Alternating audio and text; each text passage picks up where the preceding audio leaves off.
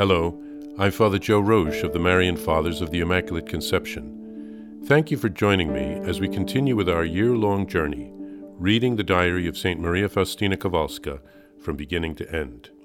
Today we take up from where we left off, beginning with diary entry number 24. One day, just as I had awakened, when I was putting myself in the presence of God, I was suddenly overwhelmed by despair complete darkness in the soul. I fought as best I could till noon. In the afternoon, truly deadly fears began to seize me. My physical strength began to leave me. I went com- quickly to my cell, fell on my knees before the crucifix, and began to cry out for mercy. But Jesus did not hear my cries. I felt my physical strength leave me completely. I fell to the ground despair flooding my whole soul. I suffered terrible tortures in no way different from the torments of hell. I was in this state for three quarters of an hour. I wanted to go and see the directress, but was too weak. I wanted to shout, but I had no voice. Fortunately, one of the sisters, another novice, Sister Placida Putyra, came into my cell. Finding me in such a strange condition, she immediately told the directress about it. Mother came at once. As soon as she entered the cell, she said, In the name of holy obedience, get up from the ground. Immediately, some force raised me up from the ground, and I stood up, close to the dear Mother Directress. With kindly words, she began to explain to me that this was a trial sent to me by God, saying, Have great confidence. God is always our Father, even when He sends us trials. I returned to my duties as if I had come out from the tomb, my senses saturated with what my soul had experienced.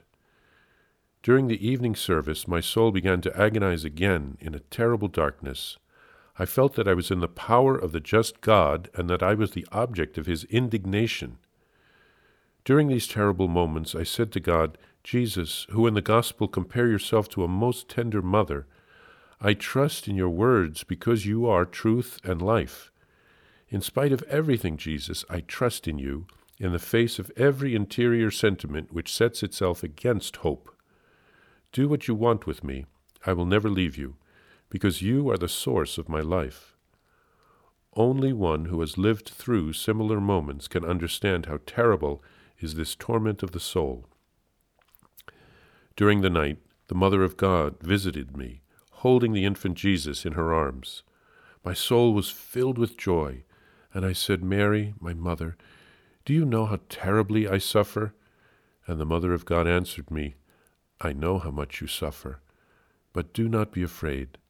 I share with you your suffering, and I shall always do so. She smiled warmly and disappeared. At once, strength and a great courage sprang up anew in my soul, but that lasted only one day. It seemed as though hell had conspired against me. A terrible hatred began to break out in my soul, a hatred for all that is holy and divine. It seemed to me that these spiritual torments would be my lot for the rest of my life. I turned to the Blessed Sacrament and said to Jesus, Jesus, my spouse, do you not see that my soul is dying because of its longing for you? How can you hide yourself from a heart that loves you so sincerely? Forgive me, Jesus. May your holy will be done in me. I will suffer silently like a dove, without complaining. I will not allow my heart even one single cry of sorrowful complaint. End of the novitiate. The suffering does not diminish. Physical weakness dispenses me from all community spiritual exercises. That is to say, they are replaced by brief ejaculatory prayers. Good Friday, April 16, 1928. Jesus catches up my heart in the, into the very flame of his love. This was during the evening adoration. All of a sudden, the divine presence invaded me, and I forgot everything else. Jesus gave me to understand how much he had suffered for me. This lasted a very short time, an intense yearning, a longing to love God. First vows. First profession of temporary vows, April 30th, 1928. An ardent desire to empty myself for God by an active love, but a love that would be imperceptible even to the sisters closest to me. However, even after the vows, darkness continued to reign in my soul for almost a half year. Once, when I was praying, Jesus pervaded all my soul Darkness melted away, and I heard these words within me You are my joy. You are my heart's delight. From that moment, I felt the most holy Trinity in my heart, that is to say, within myself. I felt that I was inundated with divine light. Since then, my soul has been in intimate communion with God, like a child with its beloved Father.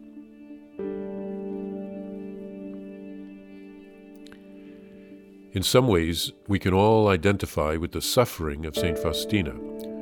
We've all been tempted to feel far from God, that God doesn't love us, or that He has abandoned us. But few of us will have to suffer to the degree that St. Faustina suffered. We can say that she was a victim soul, a chosen soul to suffer like Christ on the cross. It's comforting for us to know that Mary suffers with us, just as she did at the foot of the cross of her Son. We remember the story of Mother Teresa of Calcutta.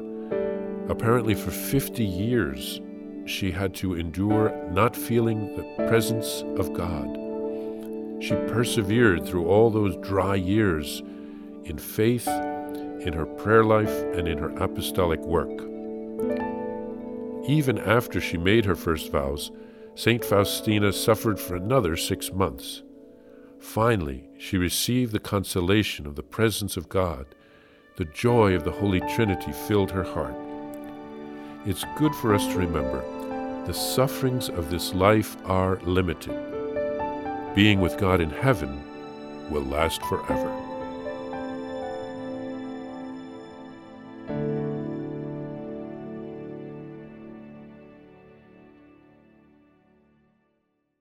Please follow or subscribe to this podcast to receive the latest episodes and updates. If you have enjoyed this podcast, I invite you to leave a review. Reviews greatly improve our podcast ranking and will help other people throughout the world find St. Faustina's Diary in a Year. Remember, Jesus promised St. Faustina in Diary number 1075 souls who spread the honor of divine mercy are protected by God like an infant by a gentle mother. Please help us spread the message of divine mercy. Thank you, and God bless you. Visit shopmercy.org to order your copy of Divine Mercy in My Soul, the diary of St. Maria Faustina Kowalska. It's available in print in English, Spanish, and Polish, and in English as an e-book. Available now on shopmercy.org. Are you enjoying this podcast?